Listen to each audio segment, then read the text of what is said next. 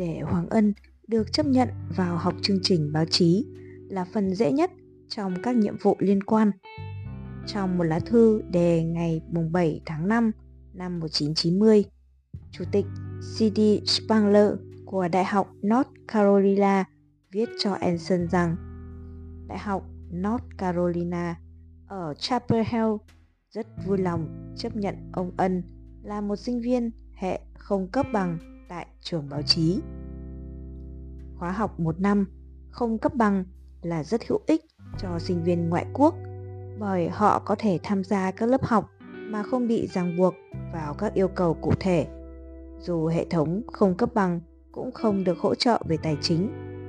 Nếu học tốt trong năm đầu tiên và sau đó làm tốt kỳ thi GRE, Hoàng Ân có thể trúng tuyển vào chương trình cao học báo chí. Ngay trước dịp lễ lao động năm 1990, Anson được nhận một lá thư của ẩn lúc này đang sắp xếp một số việc tại thành phố Hồ Chí Minh. Hoàng Ân cần 3 loại giấy tờ để xin thị thực xuất cảnh. Thứ nhất, một lá thư chính thức chấp nhận của trường đại học. Cái này thì đã có. Thứ hai, người bảo lãnh chính thức trong thời gian ở Mỹ. Trường đại học cũng yêu cầu điều này. Thứ ba, thị thực nhập cảnh vào Mỹ, trong đó cùng với một số thủ tục khác yêu cầu phải có thời gian 2 tuần để kiểm tra an ninh tại Đại sứ quán Mỹ ở Bangkok. Tôi đang xoay sở để hoàn tất mấy thứ này. Anson gọi điện thông báo cho Mark Culot. Và phía Việt Nam, cụ thể là ông Nguyễn Quang Di, tùy viên báo chí tại đây, đã hứa sẽ làm tất cả mọi thứ để giúp giải quyết nhanh. Yêu cầu trước mắt là phải quyên tiền. Do Hoàng Ân không nhận được tài trợ từ UNC, vì vậy các cựu đồng nghiệp của ông ẩn phải lo. Đó là kỳ nghỉ lễ lao động, nên vào ngày thứ ba, Marcolot lên kế hoạch hành động. Nhắn ẩn hãy vững tin, bánh xe bắt đầu chuyển động dù hơi chậm. Marcolot đánh điện cho bếp Anson. Trong một thư ngỏ, các bạn thân mến, đề ngày 4 tháng 9 năm 1990, Marcolot viết Tôi xin lỗi vì không đề tên riêng từng người trên lá thư này. Nhưng thời gian là cực kỳ quan trọng và đây có lẽ là cách gửi thư hiệu quả nhất. Tôi nghĩ là phần lớn các bạn về mặt cá nhân đều quen biết Phạm Xuân Ẩn và những người không quen thì cũng sẽ dễ nhớ ra rằng ông ấy từng là phóng viên của văn phòng Time Life ở Sài Gòn, cũng như là chủ đề của một chương đầy chua cay trong cuốn sách của Molly Stepher vừa mới được trích đăng trên tạp chí New York Times. Thế hệ đã đổi thay, và bây giờ người con trai cả của ẩn là cậu Hoàng Ân đang rất muốn đến Mỹ học báo chí. Không phải là một phương tiện để rời khỏi Việt Nam, mà như lời của chính cậu ấy, để trở về cùng với những kỹ năng mới và quay lại phụng sự nhân dân tôi. McCullough cảm ơn Anson vì đã thuyết phục được UNC đưa ra lời chấp nhận, vì đã dàn xếp chỗ ở cùng với mẹ vợ của ông và vì đã khởi động những bánh xe quan liêu tại Mỹ cũng như Hà Nội. Vấn đề còn thiếu hiện nay là chất liệu để kết nối tất cả mọi thứ lại với nhau. Đơn giản, đó là tiền. Frank viết. Theo ước lượng kỹ lưỡng nhất của chúng tôi, số tiền tối thiểu cho một năm học của Hoàng Ân là 11.000 đô la. Khoản này là chi phí cho tất cả mọi thứ, từ vé máy bay khứ hồi tới học phí, tài liệu, tiền ăn ở. Trước khi cuộc vận động chính thức bắt đầu, người ta đã quyên được 3.000 đô la, đến 1.000 đô la của nên Shehan và 2.000 đô la từ Chủ tịch Spangler như là một món quà riêng. Có nghĩa là chúng ta cần vận động 7.500 đô la nữa, Anson viết. Trong trường hợp tuyệt vời nhất, Times sẽ chịu hết khoản này. Nhưng thẳng thắn mà nói, tôi không nghĩ khả năng ấy sẽ xảy ra.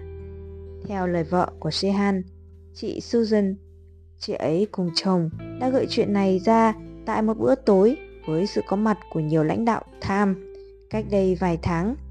nhưng đã nhận được một cái lắc đầu.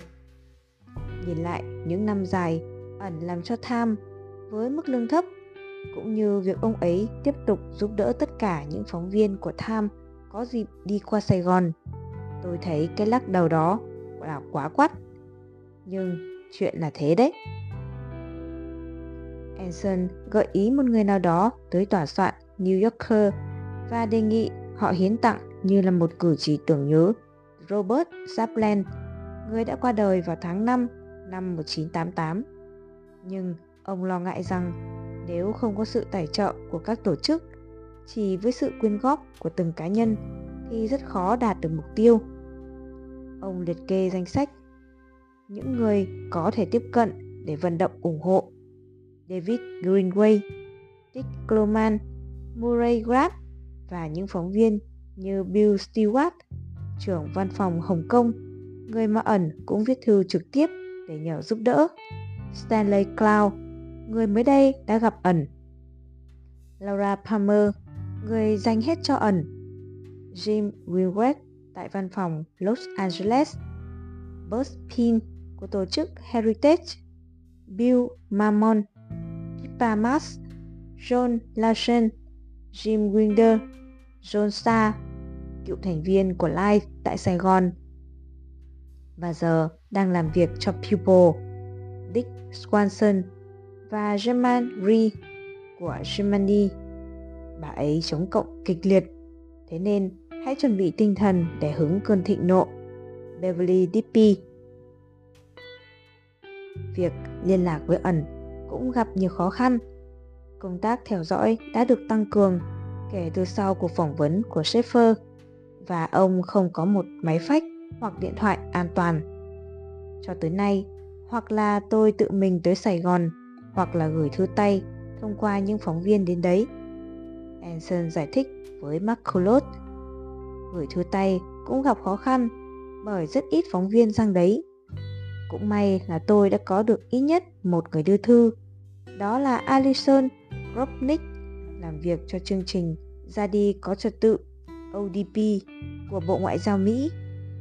Nói tiếng Việt rất sõi, Alison đến Sài Gòn thường xuyên và sắp tới sẽ đi vào ngày 3 tháng 9. Nếu ông có nhắn gì cho ẩn từ lúc này cho tới thời điểm đó, hãy phách cho tôi càng sớm càng tốt. Tôi hy vọng Alison có thể làm bồ câu đưa thư đều đặn, nhưng điều đó cũng chưa có gì chắc chắn cả. Alison Kropnik có 10 năm làm cán bộ Cục Công tác nước ngoài và làm việc cho ODP từ năm 1988 đến 1992. Cô đã đến Việt Nam hơn 30 lần trong giai đoạn đó. Thời kỳ cao điểm của chương trình, ít nhất là trong nhiệm kỳ công tác của tôi, mỗi tháng chúng tôi thực hiện hai chuyến đi, mỗi chuyến kéo dài 2 tuần để phỏng vấn. Robnik nhớ lại, lần cô tới thăm nhà ẩn Bên ngoài là để hỏi ông về việc liệu Hoàng Ân đã biết chuyện cha mình hoạt động tình báo thời chiến tranh hay không. Tôi nhớ là mình đã rất ấn tượng bởi phẩm cách của ông ấy.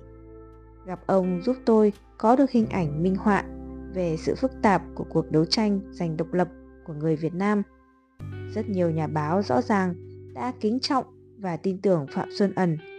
Nhưng ông lại là một điệp viên Điều đó khiến tôi băn khoăn rằng liệu ông có phải là con người hành động theo lương tâm, một người chiến đấu theo lương tâm mình hay chỉ là một kẻ cơ hội? Là một người Mỹ trẻ và ngây thơ, chưa từng chứng kiến trực tiếp cuộc chiến, tôi chỉ đơn giản hình dung mình sẽ làm gì nếu những nguyên tắc của tôi hoặc gia đình tôi bị đe dọa. Câu chuyện của Phạm Xuân Ẩn giống như câu chuyện của nhiều người mà tôi từng gặp là một sự nhắc nhở tôi rằng sự vật không luôn luôn đen hoặc trắng. Alison grubnick tới kiểm chứng chỗ tôi. Ông ẩn nhớ lại và muốn biết về những gì con trai tôi biết thời chiến tranh.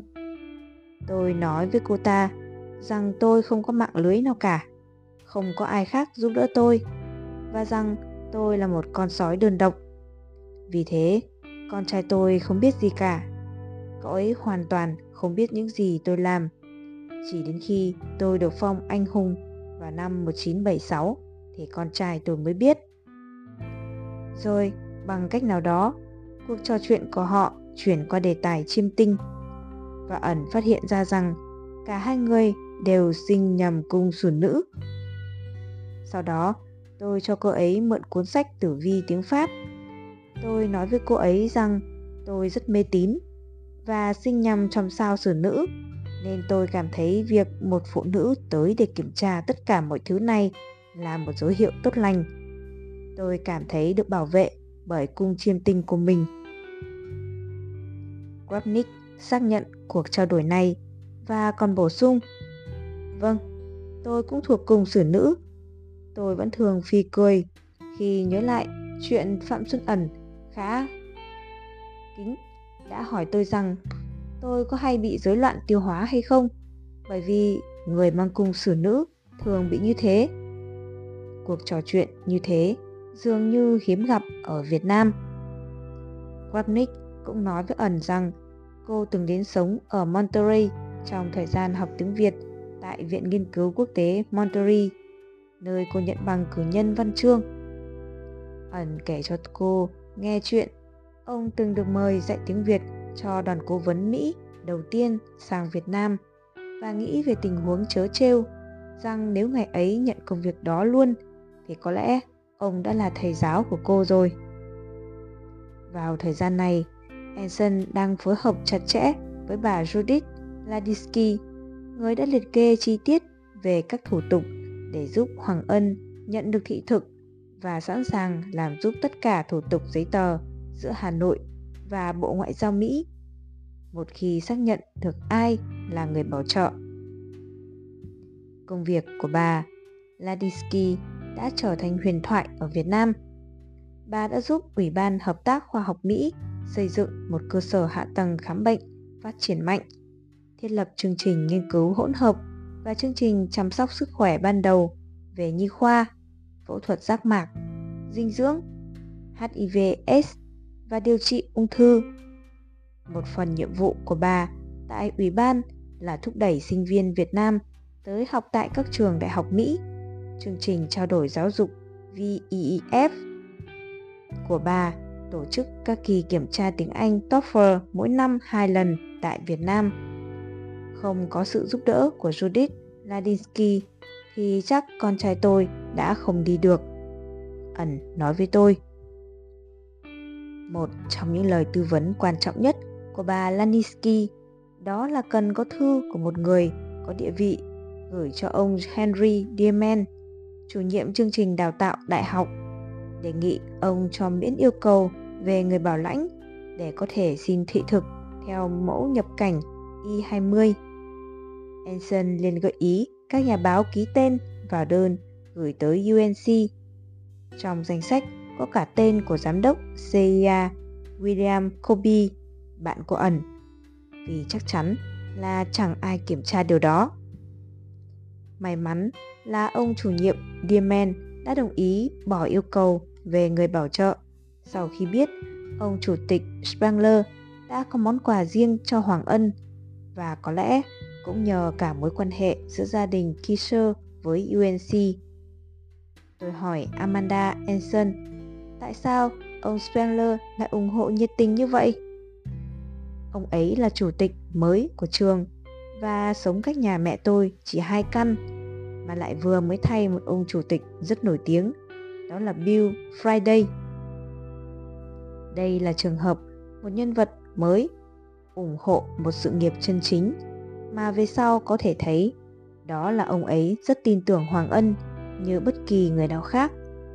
Sau này, ông đã tới thăm gia đình ông ẩn ở Việt Nam ba lần và cha của Hoàng Ân đã có cơ hội để nói lời cảm ơn. Nỗ lực của Frank McCullough trong giai đoạn ấy trở nên vô cùng đáng trân trọng bởi đấy là lúc gia đình ông đang trải qua khủng hoảng. Con trai của Frank McCullough ốm rất nặng và sắp qua đời nên ông phải nghỉ phép để dành thời gian cho gia đình. 15 năm sau, ẩn nhờ tôi chuyển lời ghi âm sau đây đến cho Frank. Tôi xin bày tỏ lòng biết ơn của tôi đối với ông vì đã giúp đỡ con trai tôi ở mức cao nhất mà ông có thể. Đặc biệt là trong hoàn cảnh rất nghiệt ngã đối với ông. Bởi ông chỉ có một người con trai duy nhất, một luật sư, lúc bấy giờ đang ốm liệt giường và không thể bình phục. Và mọi người đều biết rằng cậu ấy sắp rời xa ông mà đi vì không thể sống được lâu. Trong hoàn cảnh căng thẳng và đầy áp lực như vậy, ông vẫn dành nhiều thời gian để quyên tiền cho con trai tôi. Tôi thực sự biết ơn ông rất nhiều. Với sự giúp đỡ của Judith Ladinsky, Hoàng Ân ký vào đơn xin du học báo chí tại Mỹ theo chương trình trao đổi giáo dục Ladinsky nhớ lại cuộc trò chuyện giữa bà với Hoàng Ân. Cậu ấy là một chàng trai rất thú vị và đầy lòng biết ơn. Cậu ấy cảm ích kích tất cả những gì mà người cha cũng như bạn bè của cha đã làm cho cậu ấy. Tôi đã hỏi cậu ấy về vai trò của cha cậu ấy trong thời chiến tranh. Cậu ấy đã nói về áp lực khủng khiếp mà cha cậu ấy từng chịu đựng và bày tỏ sự cảm kích đối với tất cả những gì mà tạp chí Time đã dành cho gia đình. Cậu ấy nói với tôi rằng không biết làm sao mà cha cậu ấy có thể sống một cuộc sống đầy hiểm nguy như vậy trong chừng ấy thời gian. Gaston Bragger, người gần một thập niên trước đã viết thư cho Mark Collot rằng tôi luôn mến ẩn, nhưng chưa bao giờ tin ông ta đã trở thành cầu nối thông tin giữa Anson và Hoàng Ân trong hoàn cảnh Frank vắng mặt. Anson nói chuyện với phó lãnh sự Larry Woodruff tại Đại sứ quán Mỹ ở Bangkok. Chính phủ Mỹ biết lý lịch thời chiến tranh của ông ẩn và không thấy bất cứ vấn đề gì đặc biệt đối với Hoàng Ân từ phía chúng tôi. Woodruff nói rằng Hoàng Ân sẽ không gặp rắc rối gì trong việc xin thị thực nhập cảnh của Mỹ và ông ta đã điện về Washington thúc đẩy bánh xe chuyển động vì mục đích này. Đến lễ tạ ơn năm 1990, thủ tục kiểm tra an ninh của Hoàng Ân được thông qua và thị thực loại F1 dành cho sinh viên được cấp. Bạn bè và các cựu đồng nghiệp của Phạm Xuân Ẩn đã quyên đủ tiền cho hai năm học của Hoàng Ân tại UNC. Ẩn chuyển số tiền hưu từ thờ tham vào quỹ và góp thêm 3.000 đô la. Các khoản đóng góp cá nhân đến từ các nhà báo Nancy Han, Stanley Canal, John Larson, Johnny Apple, Molly Staffer, John Griffin, Bill Blender, Don Moss, Stanley Cloud, Dean Brelis, Laura Palmer, Dick Swanson, Jason Chaplin, Dick Cloman, cộng thêm khoản đóng góp của Tham. Hầu hết các đồng nghiệp đều chia sẻ cảm xúc mà Jack Lawrence đã viết. Tôi vui vẻ tham gia bộ máy gây quỹ và cảm ơn bạn vì đã cho tôi biết có một việc chính nghĩa đang cần được giúp đỡ. Hồ sơ của Hoàng Ân nằm chờ tại Đại sứ quán Mỹ ở Bangkok. và vô chót, có một rắc rối nảy sinh. Đó là trước hết, Hoàng Ân phải bay ra Hà Nội để xin Đại sứ quán Thái Lan cấp thị thực nhập cảnh. Bà Judith Ladinsky đã giúp đỡ tôi rất nhiều trong khâu này. Hoàng Ân nói với tôi. Sau vài ngày ở Hà Nội, Hoàng Ân trở về thành phố Hồ Chí Minh trước khi bay đi Bangkok để gặp nhân viên của Tham lo việc đặt khách sạn và đưa cậu đi mua một bộ com lê mới. Ngày hôm sau, Hoàng Ân thực hiện một cuộc phỏng vấn ngắn và nhận thị thực tại Đại sứ quán Mỹ. Từ Bangkok, cậu bay tới New York. Anson đón cậu ở sân bay. Tôi vẫn còn nhớ cậu ấy đã phấn khích đến nhường nào khi vừa đến nhà chúng tôi. Bob Anson nhớ lại. Tôi đón cậu ấy và cậu ấy vẫn còn mặc bộ đồ mới mà Tham đã mua ở Bangkok. Cậu ấy giống như một chú trẻ con trong công viên Disneyland vậy. Rất vui thích khi được tới đây. Hoàng Ân học 2 năm tại UNC. Cậu làm việc bán thời gian trong thư viện nhà trường và có thời gian tập sự ngắn tại tòa soạn báo. tương tự như cha cậu đã từng làm tại tờ Sacramento Bee hơn 30 năm trước. Với một cử chỉ khiến tôi nhớ đến người cha của cậu. Hoàng Ân lục trong một ngăn kéo khác nơi thư phòng của gia đình và lôi ra các bài viết của cậu. Bài đầu tiên mà cậu chỉ cho tôi khiến tôi không mấy nghi ngờ gì về việc cậu vừa sống trong chiếc bóng của người cha, đồng thời đang tiến theo con đường của riêng mình. Đó là bài viết trên tờ Herald Sun phát hành tại Chapel Hill, số ra ngày 29 tháng 5 năm 1993. Nhan đề Trạm cứu hộ động vật đã chữa trị, phóng thích những con vịt bị thương. Bên dưới ký tên Ân Phạm, phóng viên. Như đã hứa, Hoàng Ân trở về Việt Nam vào năm 1993 để bắt đầu làm việc trong hệ thống của Bộ Ngoại giao. Năm 1999, cậu nhận được học bổng của chương trình Fulbright tới học tại trường luật Đại học Đức khi cậu cần tài trợ để tham dự thêm học kỳ mùa hè tại trường Đức. Chủ tịch Spengler đã không do dự ủng hộ vào ngân quỹ. Dù sống tại Durham trong suốt 3 năm học trường luật, Hoàng Ân luôn về thăm gia đình Kisser mỗi dịp Giáng sinh. Trong một tấm thiệp Giáng sinh ngày 16 tháng 12 năm 2000 gửi tới Georgia Kisser, Phạm Xuân Ẩn viết Vợ chồng chúng tôi rất cảm kích trước việc bà đã coi Hoàng Ân là một thành viên của gia đình.